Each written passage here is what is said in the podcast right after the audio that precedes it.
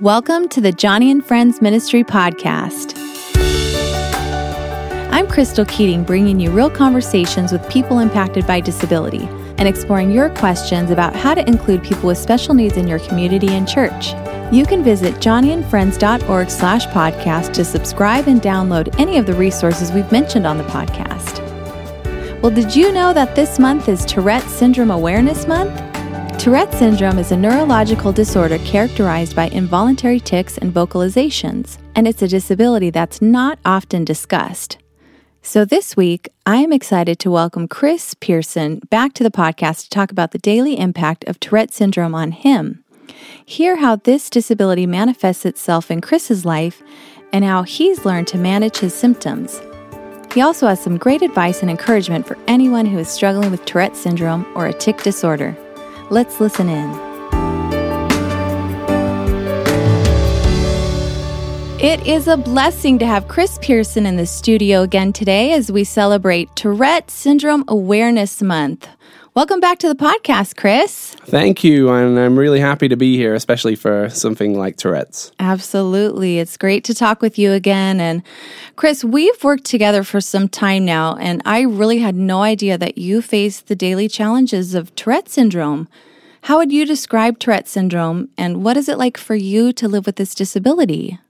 Uh, it's a struggle. It's a yeah. struggle that I've obviously had to deal with my entire life, but uh, right. it's something that like you said, you've never noticed it before. It's never. something that you kind of learn to manage somewhat so that people, mm. you know, to try and stop people from noticing. So a lot of people actually don't know that I have it until I tell them and then they start noticing things. But mm. uh, if I was to describe Tourette's, it's a disorder that involves involuntary tics. So, whether they be uh, verbal tics, which are uh, making noises or sounds or saying certain words, mm. and it could be also be uh, motor tics as well, which are the more physical tics, which is like movements of your uh, body parts or doing something like action wise. Mm. Well, you know, as you're describing it, I really had a lot of misconceptions about what Tourette syndrome is.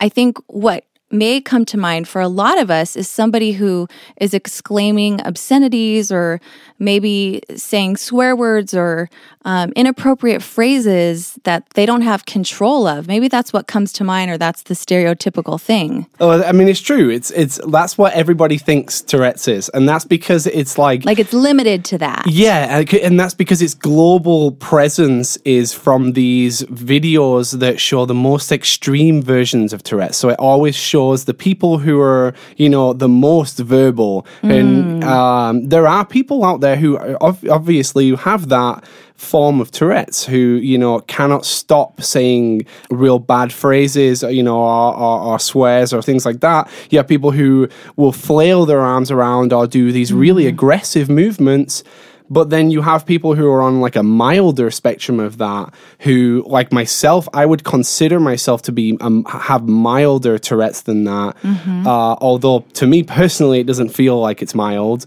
Uh, but I think in the grand spectrum of looking at Tourette's is a little bit more tame. Hmm. Yeah, and that's true. I mean, if you think about um, I mean, when I was reading about Tourette syndrome, I think only 10 to 15% of people diagnosed have actually that display of the tic where they're saying inappropriate things. And it's more common to make facial movements or um, arm flailings, as you mm-hmm. said. But I mean, think back to when you were a kid. When were you diagnosed and what kind of symptoms did you have even as a young child? Well, I think it was probably around when I was about five or six that I first started displaying my tics, or my family had noticed the tics anyway. Uh, one of the main things that I think it could possibly be is the fact that I had uh, childhood trauma when my granddad died. We were we were very close, mm. and uh, once he passed away, that was when my mum had first started noticing that I had certain tics there's never been any definitive research that says exactly what causes Tourette's, whether mm. it's hereditary or it's part of a trauma, or maybe it is hereditary, but it needs a trigger like a trauma for it to, mm. to come out. But uh, that was when they first started noticing them. And it's interesting that we talk about how you have the more extreme versions and the milder versions yeah. of Tourette's because when I first started with my Tourette's, because I was a lot younger, you don't really know how to manage your Right, tics back then. right. So there were they were much more extreme. So you know, whereas now my tics now are kind of they're small and they're more contained. When I was Mm-hmm. a child, I had tics like I would do this thing where I would jump in the air and kick my legs back. Mm. And then I also had one where I would really whip my neck back as fast as I could. Mm. Um, and then I had like ones where I would accentuate certain vowels in, in sentences because the, something about the feeling of making that word louder was like satisfying to me. And Mm. uh, I also made like this kind of noise with my nose. Hmm. To me, it felt like normal. It felt like that was just normal to do that Yeah. kind of stuff.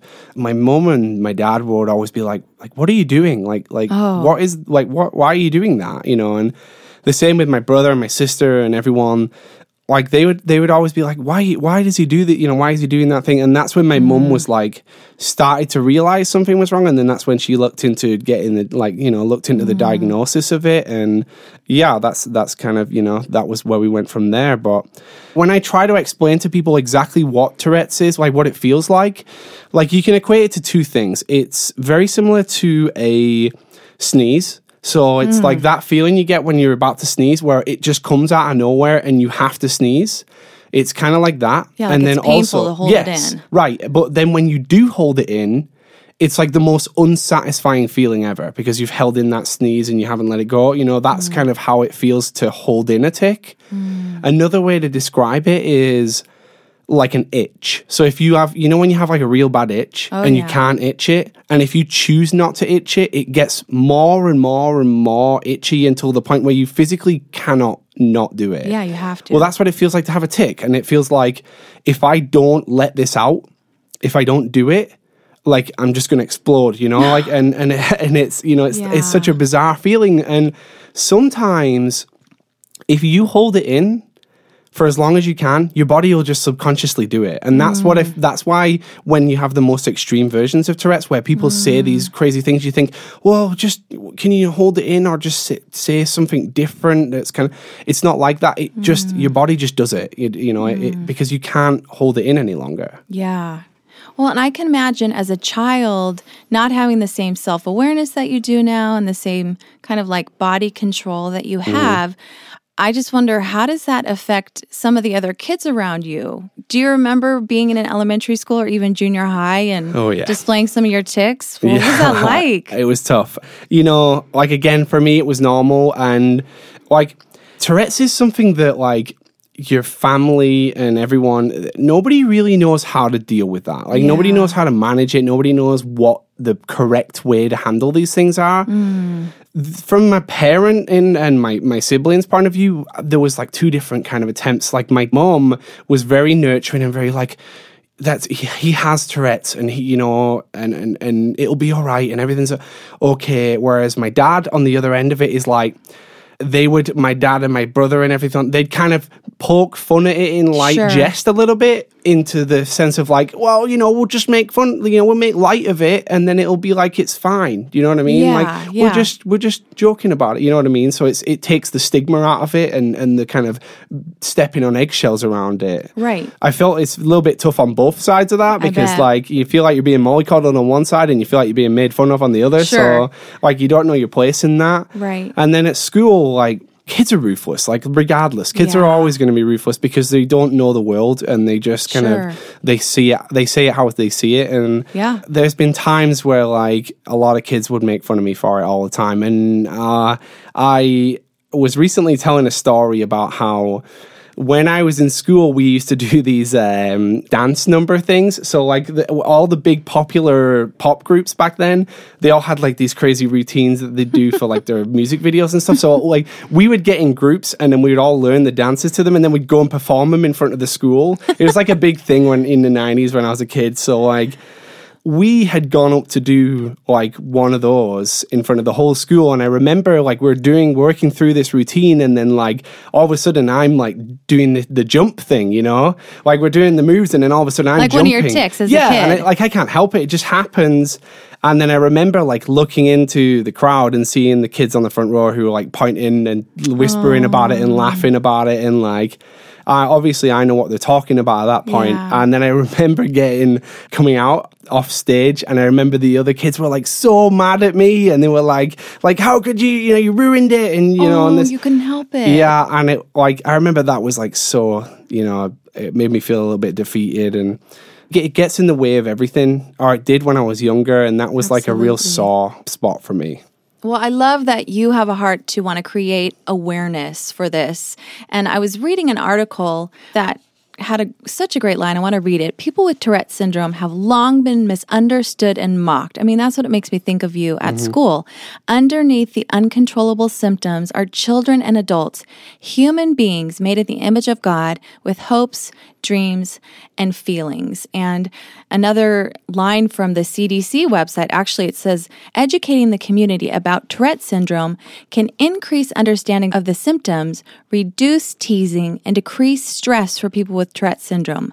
People with Tourette syndrome cannot help having tics and are not being disruptive on purpose. They're not trying to mess up the routine. Right, When others understand these facts, people with Tourette syndrome might receive more support, which might help lessen some tic symptoms. And I think that's really interesting that the stress and the pressure can actually trigger tics. Is that true? Do you have any triggers for some of your tics? Yes. So I have like there's tons of ways that Tourette's is triggered. One of the main ones, which like every time like my tics are really bad, my dad is like, "Are, are you tired, son?" Like you know, because he knows that like that's a big one for me is when I'm tired. When you're exhausted. Yeah, the more tired I get, the worse my tics get. So like in the hmm. evening, like they're really bad and they can be really bad in the morning when I'm tired as well. I think the worst times for me at work are first thing in the morning. Hmm. I get so frustrated with myself and that's because like I sit there and I just and I just they get worse and then I'm making these noises. I'm like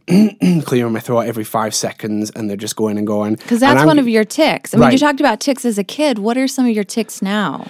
Well, this is the thing. I have the same tics almost that I had when I was a kid. They're just way more managed now. Okay. And that when you grow up, you start to like manage your symptoms a lot better. Like whereas when I was a kid, it was like these tics were so intense.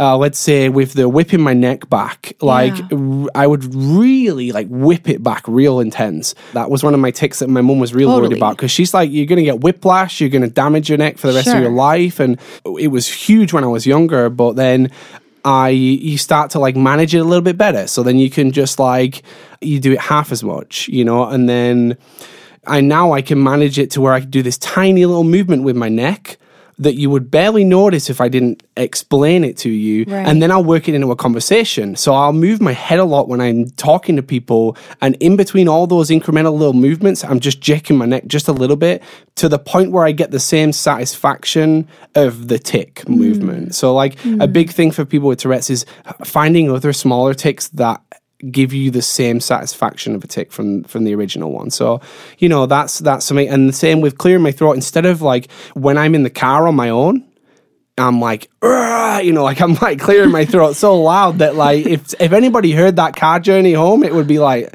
crazy. So you know th- that's when I'm on my own. But when I'm with people or when I'm around people, I just kind of you know you can like just do that smaller and smaller tone uh, of noise just to kind of get the same feeling. It doesn't completely make it better, but it, Yeah. it gives it a smaller version that it makes me satisfied enough. So that's like one way that I manage them. Well, Chris, one of the things I love about you is your humor, and you're a funny guy. And I've often heard that keeping humor in our situations is one of the ways that we can stay positive when dealing with a disability. Do you have any funny stories about managing your symptoms?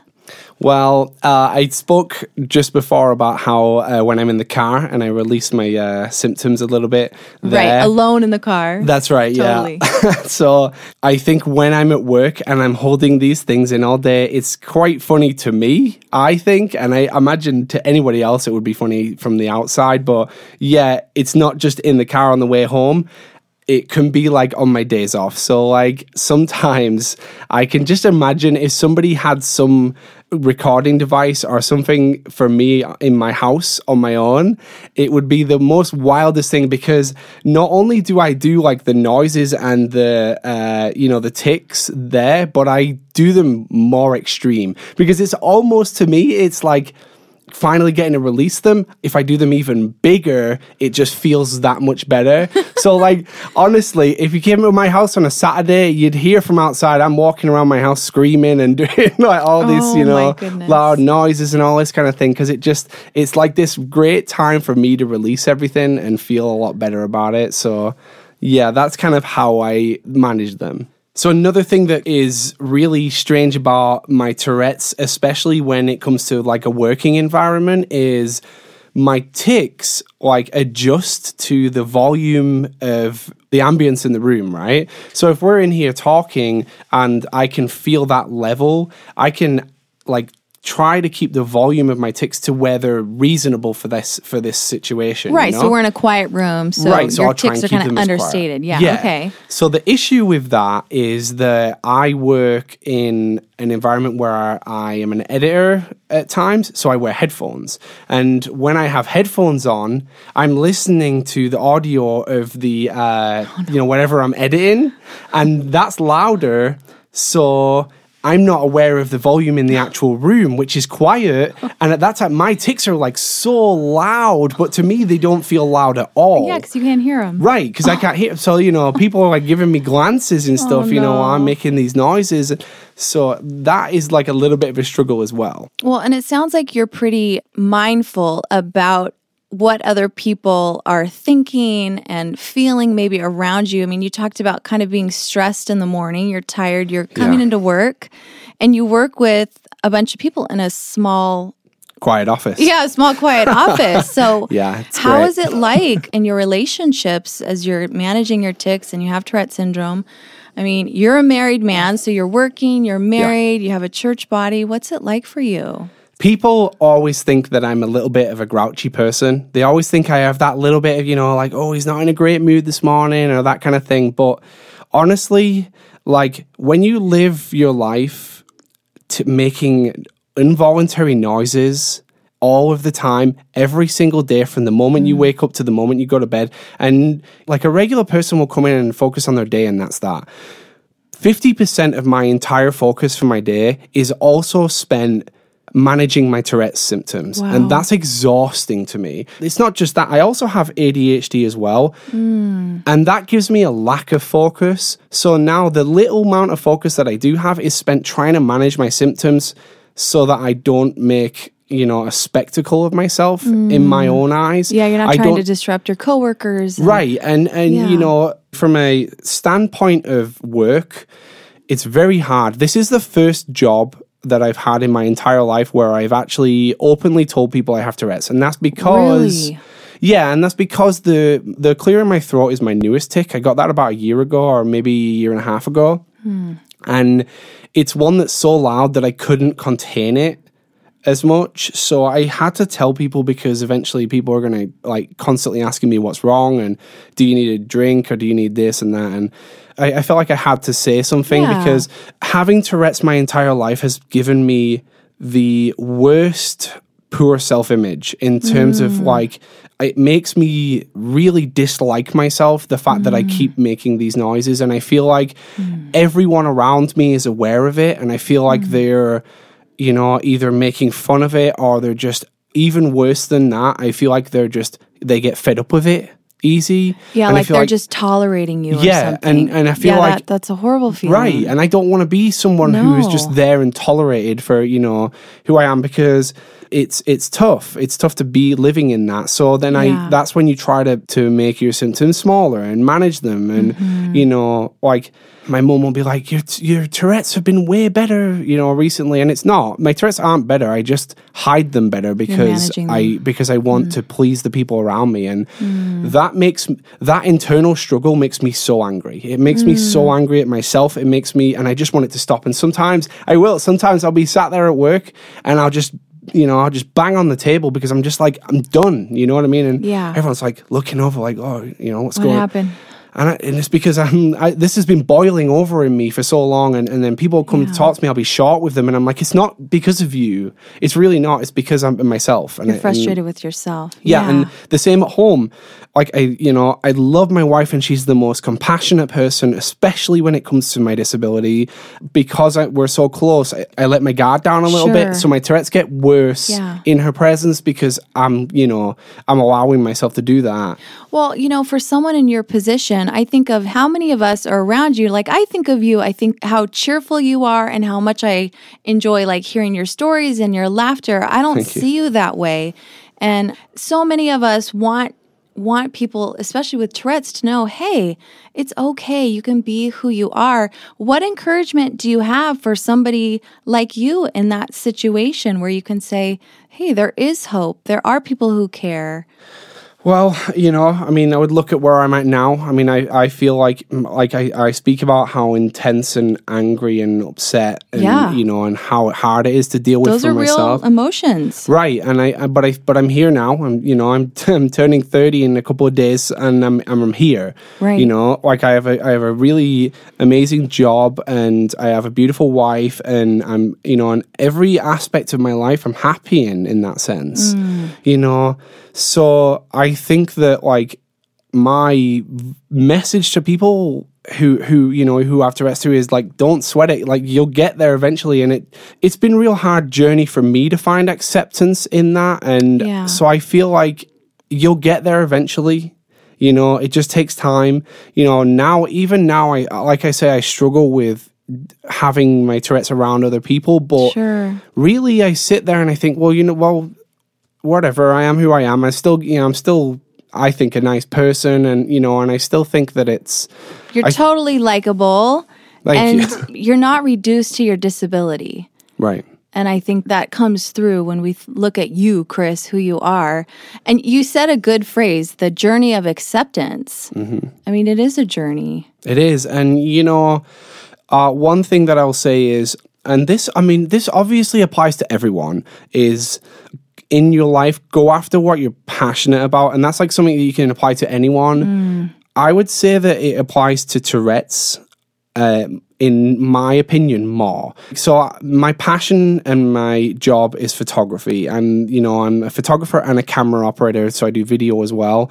But those two things are some of the only time in my entire life where I can go through if I'm during a photo shoot or if I'm filming somebody that my Tourette's symptoms just my tics stop completely. Wow. Like absolutely come to nothing. And that is because I'm so like passionate and focused on what I'm doing at the time that they mm. just kind of sit at the side of of that and then, you know, for that small period of time, everything kind of relaxes and that goes away. So mm. That's why I think it's important for people to, to, to keep following what you know what they, they, they love and their passion and stuff. It's a good word. Growing up with Tourette syndrome and being in church, what encouragement would you provide to those who encounter someone in their church or their youth group that may have Tourette syndrome? I would say that you know, obviously, you know, being accepting of everybody is is key to that. But Yeah. I I feel like for me, it's more about not drawing attention to it.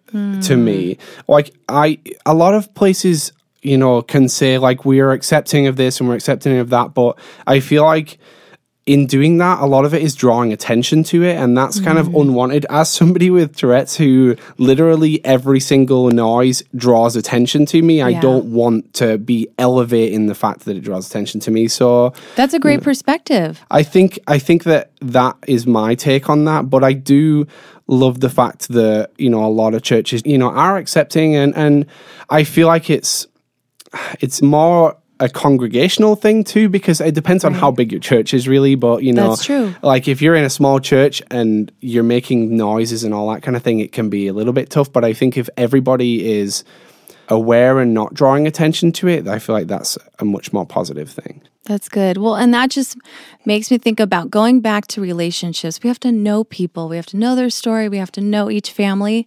And I think in that way, you can bring the love of Christ to families who are impacted by disability, get to mm-hmm. know them, embrace them, And um, yep. in that way, our churches and our bodies will be stronger. So, mm-hmm, Chris, agree. thank you so much for being on the podcast. I love your heart. I love your heart to share awareness of Tourette syndrome. And thanks for sharing your stories with us once again. Thank you. Thank you. I'm really uh, glad that you had me on. What a great conversation with Chris. I know many of us have only ever heard the stereotypes associated with Tourette syndrome, so I appreciate Chris opening up about his tics and the daily challenges he has in controlling them. And I certainly love his encouragement for anyone experiencing similar symptoms. There are struggles, but you will make it. It is a journey of acceptance, and you aren't reduced to your disability. Go after your passions and trust God to carry you through. If you have questions about Tourette syndrome or other disability related topics, please visit joniandfriends.org slash podcast to contact us. Our ministry exists to share the gospel and equip you to embrace all people regardless of their abilities. So we'd love to provide you with encouragement and resources. Thank you for listening. I'm your host, Crystal Keating, and I hope you'll join me again next week as we talk through a topic that everyone deals with at some point in their life the topic of grief. I've invited my dear friend Hallie Mastro Leonardo to share her journey through the why following unexpected, devastating tragedy, and where she has found support and healing. So don't forget to subscribe and join me again next week on the Joni and Friends Ministry podcast.